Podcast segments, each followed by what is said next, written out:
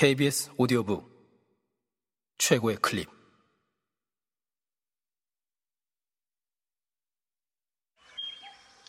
KBS 오디오북.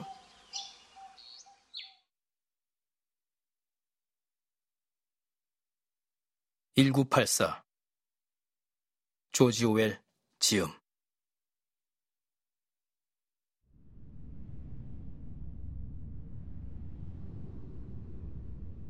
그는 후회의 고통을 느끼지 않을 수 없었다.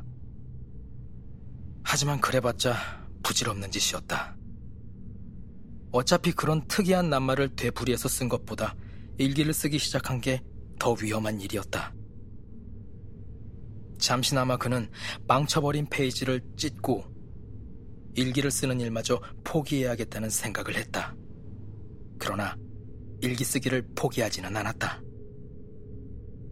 그렇게 하는 건 역시 부질없는 짓이란 걸 잘 알고 있기 때문이었다. 그가 빅브라더를 타도하자라고 썼든 안 썼든 다를 것은 하나도 없었다. 마찬가지로 그가 일기를 계속 써나가든 그만 포기하든 다를 것이 없으리라. 이래저래 사상경찰은 그를 똑같이 다룰 것이다.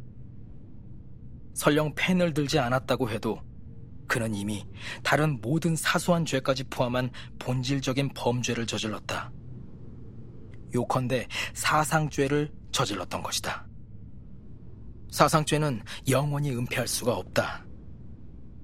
얼마 동안, 심지어 몇 년 동안 교묘하게 숨길 수 있을지 모르지만 끝내는 발각되고 만다. 사상범 체포는 항상 밤에만 이루어진다. 갑자기 잠을 깨워 마구 흔들거나 어깨를 거칠게 휘어잡는 우악스러운 손, 눈에 들이대는 불빛, 침대 주위에 험상궂은 얼굴들은 있어도 대부분의 경우 재판과 체포에 대한 보고서 따위는 없다. 사람들은 언제나 밤중에 사라져버린다. 사라진 사람의 이름은 등록부에서 지워지고 그에 관한 모든 기록도 삭제된다. 그가 한때 존재했다는 사실도 부인되고 끝내는 완전히 잊히고 만다.